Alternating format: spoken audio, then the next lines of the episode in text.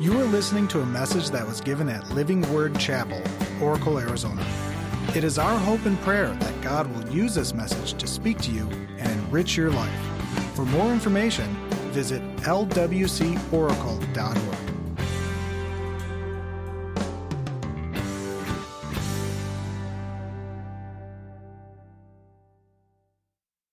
The Barnabas factor, when an enemy needs a friend. And uh, we're going to talk about what does it mean to be an encourager, and we're going to focus our attention on a man named Barnabas who was willing to risk his own reputation in order to be a friend to an enemy. So, before we jump into this message, let me give you a recap of the events that have led to today's text. As you remember, Saul of Tarsus was an enemy of the church. He was present at the stoning of Stephen and even gave his approval and watched over the clothing of those that were throwing the stones. After Stephen's death, a persecution broke out against the church in Jerusalem, and Saul went from house to house, dragging men and women off to prison. And the church was scattered. And so Saul went to the chief priests and he asked for their approval, their authority, and commission to travel to Damascus in order to arrest any that would call on the name of Jesus. Well, as he approached Damascus, praise God, he was met by the resurrected Christ. And in a brilliant light, he was thrown to the ground and blinded and had to be held, uh, led by the hand into Damascus. His life was forever changed. And God sent a man named Ananias to come and pray for him. And when Ananias arrived, he laid his hands on Saul, and something like scales fell from Saul's eyes, and his sight was restored. And Luke tells us that then Saul was baptized, uh, he was given some food, and he regained his strength. Well, Paul tells us in his letter to the Galatians that the message or the gospel that he preached came by direct revelation from Jesus Christ. And he also tells us that for a time he went to Arabia and then returned to Damascus. And this is where Luke picks up the story and tells us that Saul preached boldly in the synagogues that Jesus is the Son of God. And he baffled the Jews by proclaiming that Jesus is the Messiah. So the persecutor became the preacher. And now the Jews wanted to kill him. But when Saul learned of their uh, plans, he was lowered in a basket through an opening in the wall, and he was able to make his escape. So after three years of being in Damascus, now Saul was going to return to Jerusalem. Would you pray with me? Heavenly Father, I thank you that we can freely assemble here this morning. When we read the stories of the early church where, and we see the persecution that they face, Lord, we're reminded of those who in various parts of the world are persecuted even today for their faith. And Father, we lift them up and we pray for their protection. And we thank you for their example of faith and courage and of your faithfulness to watch over them. Lord, I pray that today you would teach us from your word and by your Holy Spirit, that we would be encouraged, that we would be built up, so that we can also encourage and build up one another in our Christian faith. It's in the name of Jesus that we pray. Amen. Our text today is found in Acts chapter 9, and I'm going to begin reading in verse 26 down through verse 31. When he came to Jerusalem, and we're talking about Saul, he tried to join the disciples, but they were all afraid of him, not believing that he really was a disciple. But Barnabas took him and brought him to the apostles. He told them how Saul on his journey had seen the Lord and had that the Lord had spoken to him, and how in Damascus he had preached fearlessly in the name of Jesus. So Saul stayed with them and moved about freely in Jerusalem, speaking boldly in the name of the Lord. He talked and debated with the Hellenistic Jews, but they tried to kill him. When the believers learned of this, they took him down to Caesarea and sent him off to Tarsus. Then the church throughout Judea, Galilee, and Samaria enjoyed a time of peace and was strengthened. Living in the fear of the Lord and encouraged by the Holy Spirit, it increased in numbers. How many, if you would raise your hand, have been given a nickname, maybe by a parent, a close friend, maybe even a coworker. Well, point number one is what's in a nickname? What makes a nickname so significant?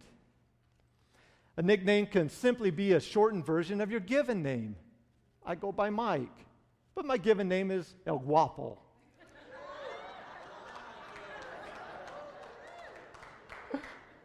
a nickname can depict something about your appearance, or it could also talk about something about your character. In 1986, I started working at the mine, and I was issued an ID number, or, and they, they put it on my brass, and this is what I would give to the time office. So the time office knew me by 10771. I would show up 10771, and they'd give me my time card. Everyone else knew me by my last name, West. Well, I don't know about other occupations, but I found out early that miners love to give each other nicknames. Do we have any miners or ex miners in the house? Yeah, there's a couple, so you know what I'm talking about. Well, over the years that I worked underground, I had the privilege to work along some men that had been given some unique and rather odd nicknames. And let me give you a few examples. On my second day of employment, one of my fellow lemon heads, which is what they called us new hires because we wore yellow hard hats, he was given the nickname Skippy because when we sat down for lunch, he pulled a jar of peanut butter out of his lunchbox. And I'm just so thankful that they didn't see that I had rainbow bread on my sandwich, or I might have been known as the eight hour loaf. Well, after a week of breaking rocks, you know, working as a chute tapper, little rocks out of big rocks, they asked for volunteers to work on the track crew. I figured it had to be better than what I was doing. And so I volunteered. Anyone in the military knows you don't volunteer, but I was never in the military, so I volunteered. And they sent me to work on the track crew with a man named Ponce Verde. And I asked my partner, why do they call him Ponce Verde? And they pointed as Mr. Fuentes was coming up the drift to sign our six points or our safety check. And all I could see coming up the drift was his cap lamp shining down on the belly of his green t shirt. Ponce Verde, green belly. Well, sometime later, I became a miner, and they assigned me to work on the ring drill with a man known as Buzzard. You can only guess what he looked like. He looked just like the cartoon characters, kind of hunched over. He was tall. He had his hair slicked back. He had a long nose and a huge Adam's apple. He looked just like a buzzard. And they called him Buzzard.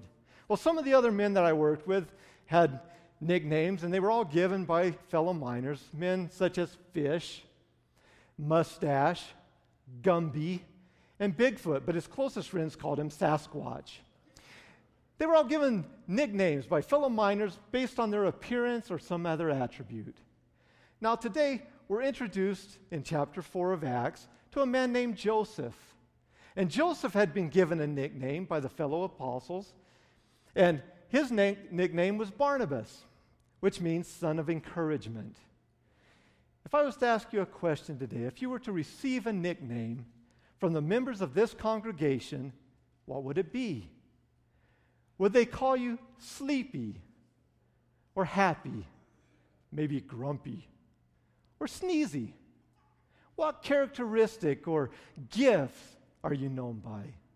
Maybe they would call you thankful, compassionate, or helpful.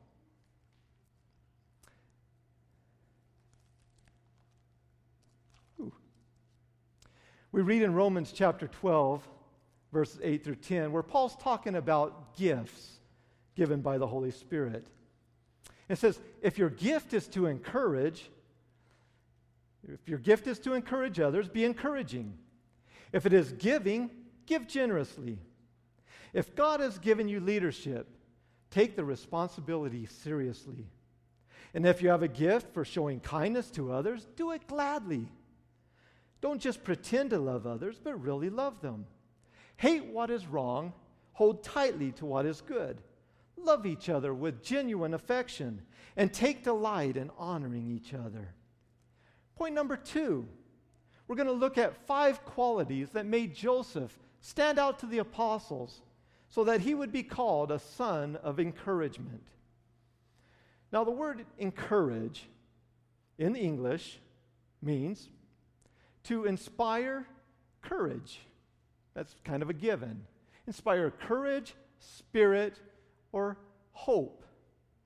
In the Greek, do we have any Greek speakers here? Thank God.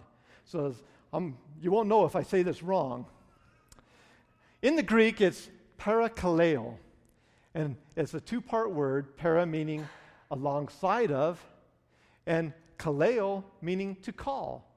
So in the Greek, parakaleo means to call alongside of. There you go. There's your Greek lesson.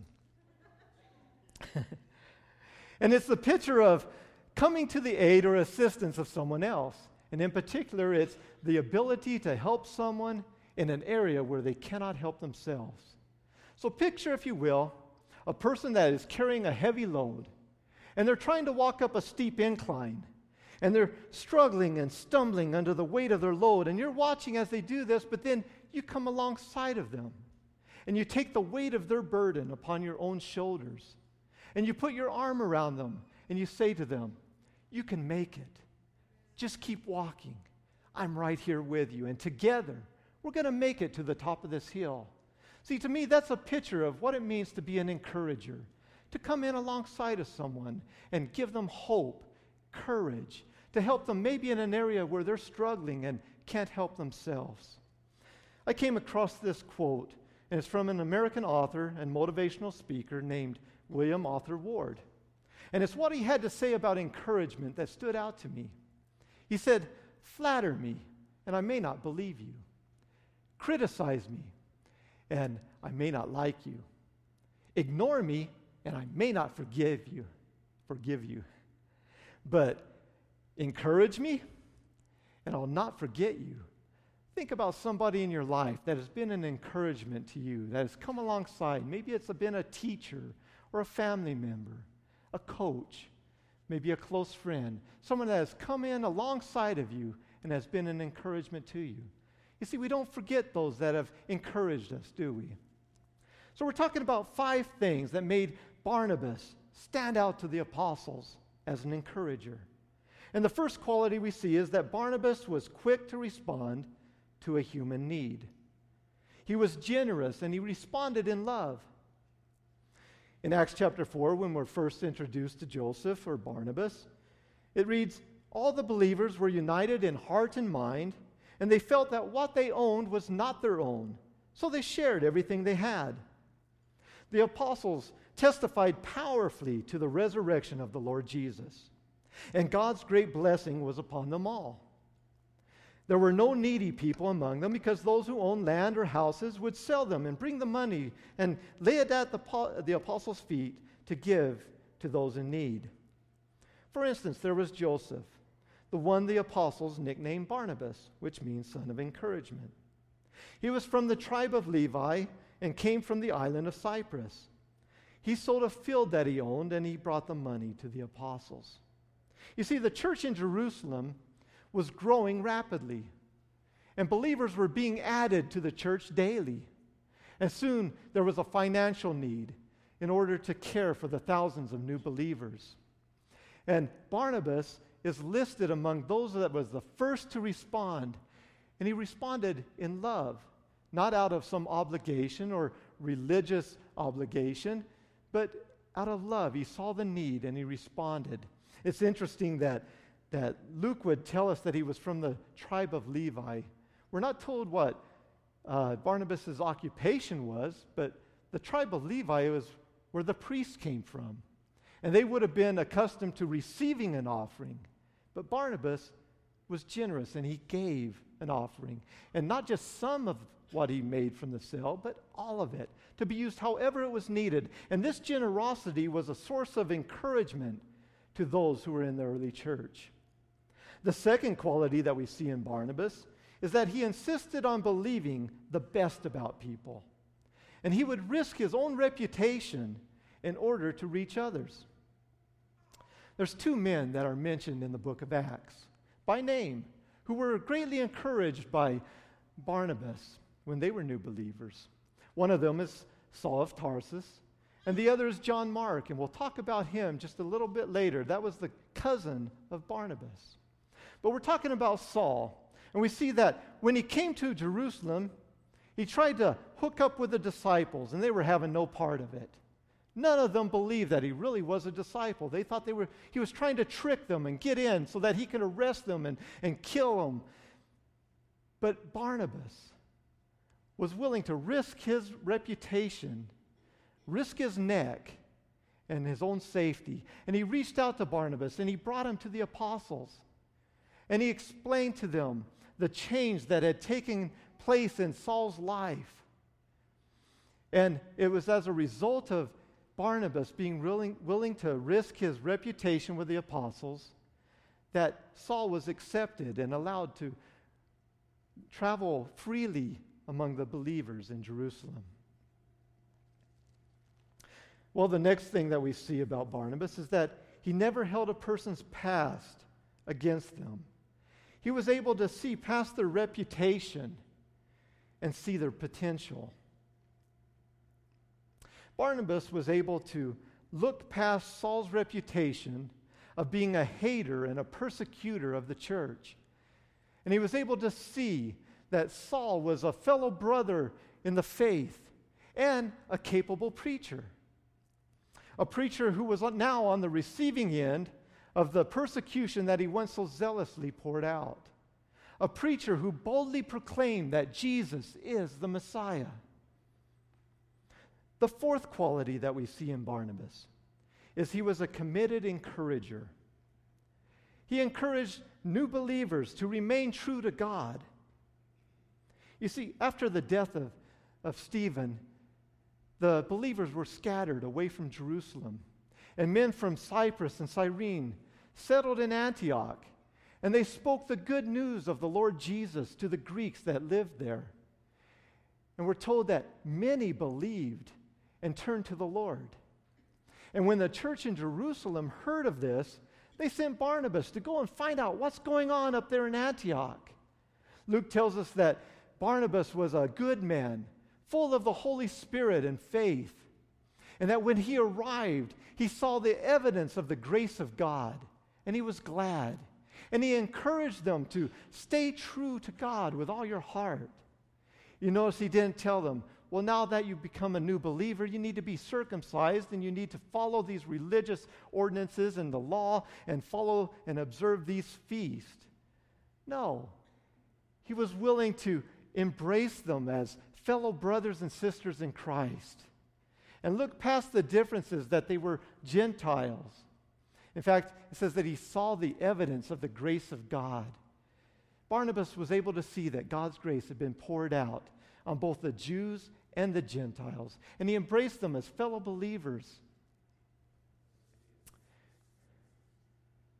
And he re- told them to remain true to God with all their hearts.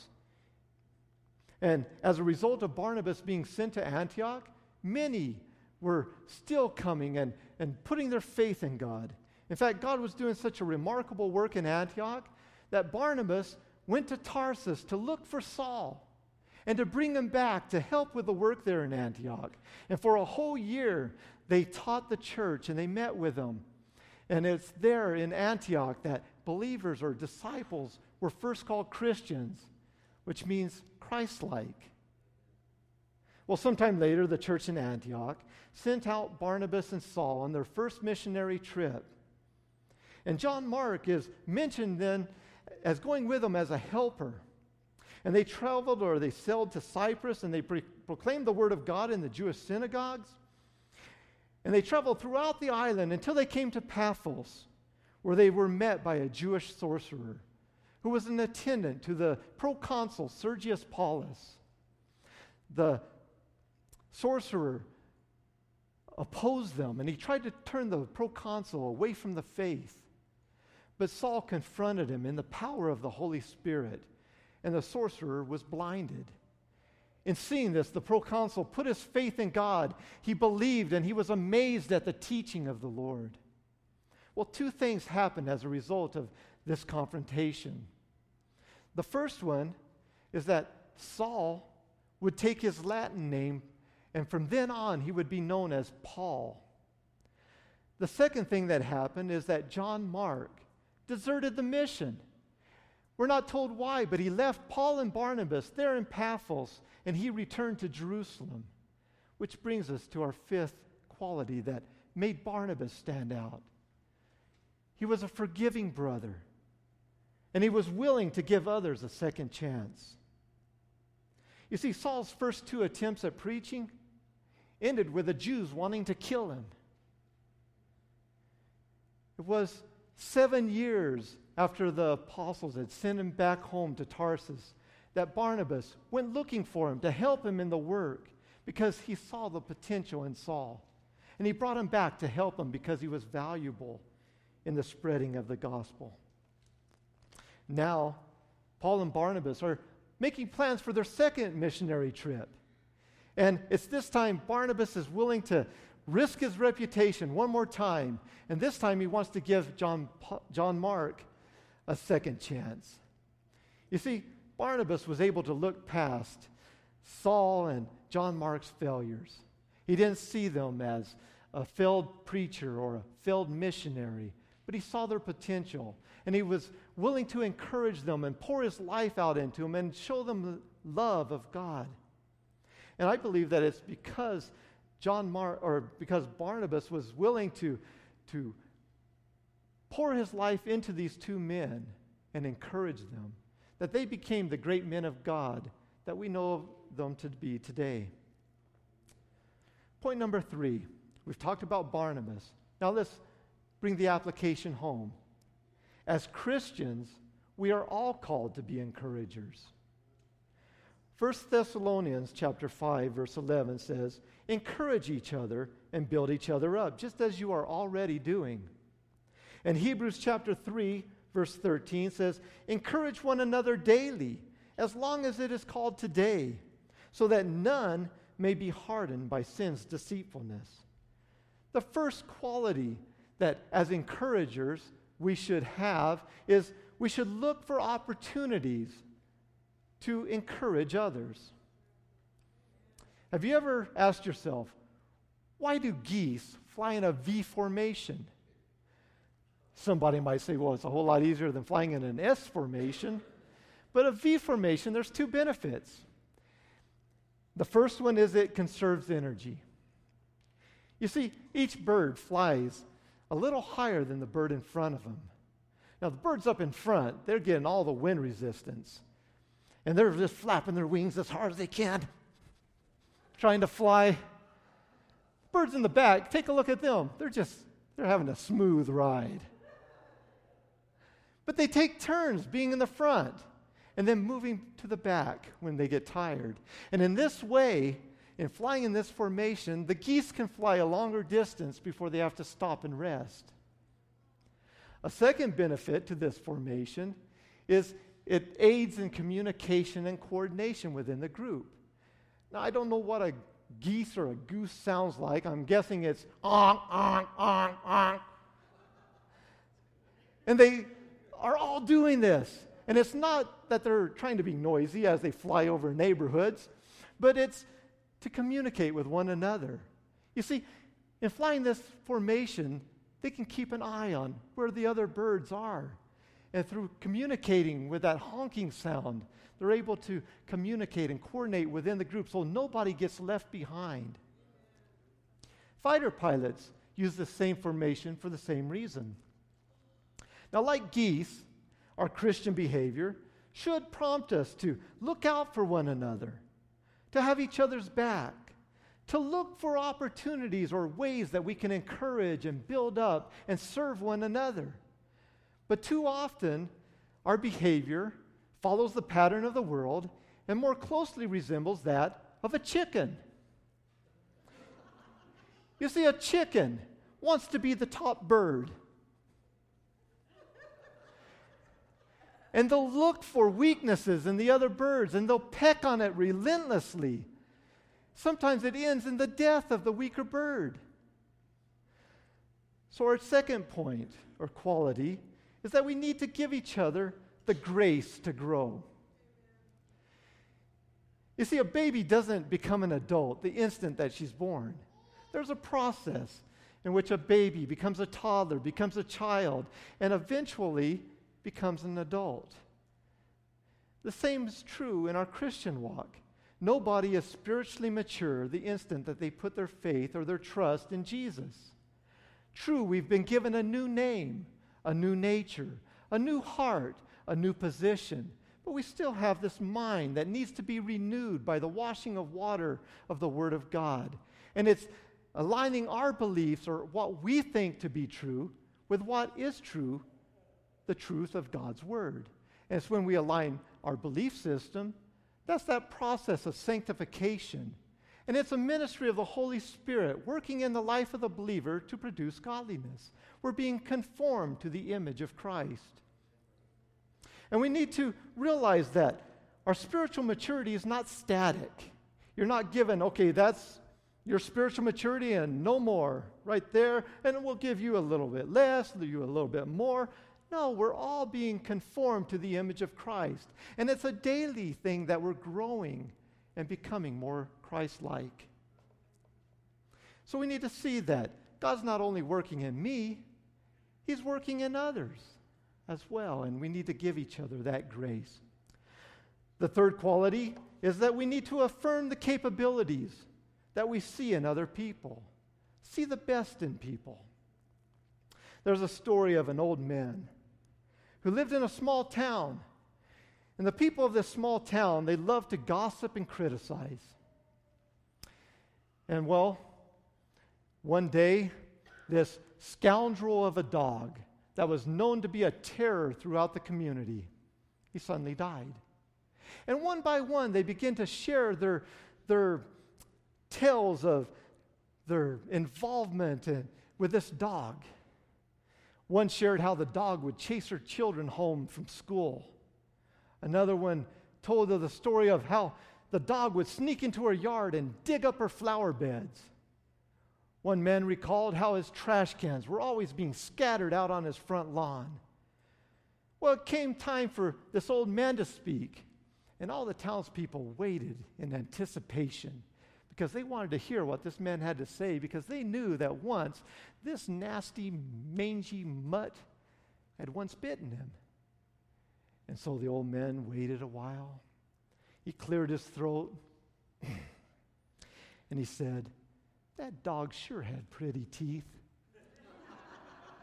and his breath smelled just like freshly picked petunias. You see, we need to recognize and see the capabilities, the giftings the, that God has placed in each one. And we need to affirm that and, and encourage one another to use those giftings. It's for the church's benefit. You know, don't keep that to yourself, but it, use it and let us encourage one another in that. Well, the next point is that we need to point people to the opportunity side of a problem. I have a coworker that has a Barnabas type disposition. And I don't know if he's saved or not, but I'm going to say it's a Barnabas type disposition because he's this positive guy. Whenever we have a problem at work, he's the one that will say, This isn't just a problem, this is an opportunity to excel. And that's about how he says it an opportunity to excel. And, you know, over the years, as obnoxious as it sounds, it's rubbed off on some of us to some extent, so that whenever a problem arises, we look for this opportunity to excel. And a person with a Barnabas type disposition sees problems as opportunities, not as disasters. This is why James could say to the Christians when they were facing the most severe persecution, consider it pure joy. In other words, the encourager looks beyond the immediate pain and suffering to what God is painting on the larger canvas. And they lift the vision of others to see that even in the most disastrous of circumstances, God can turn it around and use it for good. There's a story by Corrie ten Boom in her book, The Hiding Place, where she tells the story about how her sister Betsy encouraged her to thank God for fleas. You see, the Ten Boom family had been hiding Jews, and this is during World War II. And they got arrested by the Nazis for hiding these Jews in a hidden room up in their attic. And Corrie and her sister Betsy were arrested, and they were pushed into Barracks 28 in Ravensbrück, a work camp or concentration camp for prisoners.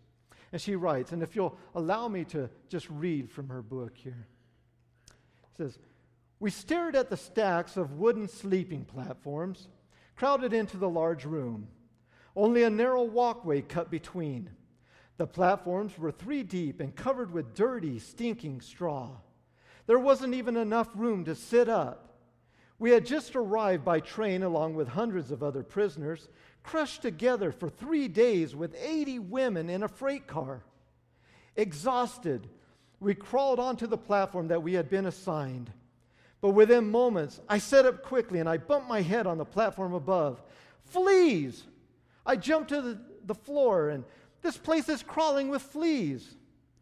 I don't know if I can cope with living in such a terrible place.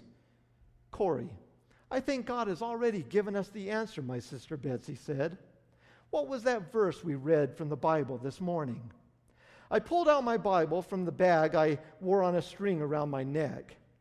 And in the dim light, I read from 1 Thessalonians 5 16 through 18. It said, Rejoice evermore. Pray without ceasing. In everything, give thanks, for this is the will of God in Christ Jesus concerning you. Oh, Betsy, that's too hard in a place like this.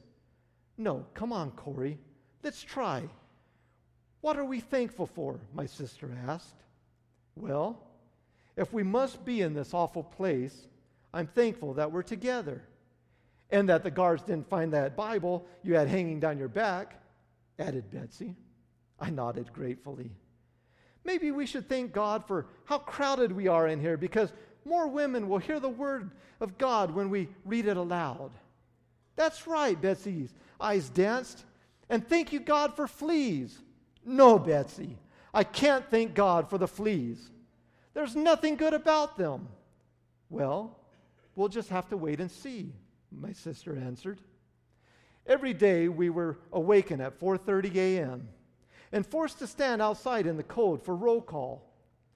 Then we worked an 11-hour day. We were given black bread for breakfast and a thin soup of turnips for supper. The only thing we had to look forward to was when all of us stumbled back to the barracks at night.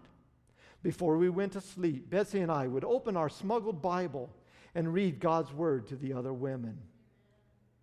At first, we posted lookouts to keep watch for the guards. Anyone caught with a Bible would certainly be killed. But day after day passed, and no guards came into Barracks 28. Soon we read the Bible twice a day, and more and more women listened. No one bothered us. One day, Betsy grabbed my arm and she whispered, I know why no one has bothered our Bible studies. I overheard some of the guards talking. None of them wants to come into Barracks 28 because of the fleas. I wanted to laugh. All right, Lord, thank you for the fleas. Are we willing to thank God for those fleas in our lives? For those circumstances that are unpleasant? Maybe we're suffering through it, but are we willing to see the bigger picture that God is painting? and see that even the most disastrous circumstance, God can turn around and use it for our good. The final quality of an encourager is that we encourage one another when we assemble together. Proverbs 27 17 says, As iron sharpens iron, so one man sharpens another. And we read in Hebrews chapter 10, verse 25, let us not neglect meeting together as some people do, but encourage one another, especially now that the day of his return is drawing near. You see, one of the ways that we encourage each other as Christians is when we gather together with our brothers and sisters in Christ. In fact, not gathering together would have the opposite effect, and it would lead to discouragement but we encourage one another when we assemble. Sometimes we assemble and we have this consumer type disposition where we question, what's in it for me? And we're looking at programs, styles. But rather, let us, when we gather together, when we come into our church or our small group, let us have a Barnabas type disposition that looks at people instead of programs. Let us be willing to love and accept others, just as God loves and accepts us. Let us walk in the grace of our Lord Jesus Christ and extend that grace to others. You see, you never know the full effect of your encouragement. Barnabas, behind the scenes, encouraged Paul and John Mark. And in doing so, he has encouraged many throughout the, the centuries because these two men wound up writing 14 of the 27 books of the New Testament. And Barnabas, indirectly, has touched our lives this morning through this message. Brothers and sisters, may we also at Living Word Chapel, like Barnabas, bear the nickname sons and daughters of encouragement. Would you stand with me as we pray? Heavenly Father, thank you for your perfect love, and thank you for your amazing grace. I pray that this message has stirred our hearts so that we would become, as you have designed, a people who would choose to live in genuine community, a people who have received your grace and can now extend that grace to others. I pray that we would be those who would encourage and build up one another. I pray that your love would fill us and flow through us so that the world would know that we are your disciples because we love. It's in the name of Jesus and for your glory we pray. Amen. This has been a message from Living Word Chapel. We hope that you've been blessed by it. Make sure you check out lwcoracle.org for more information.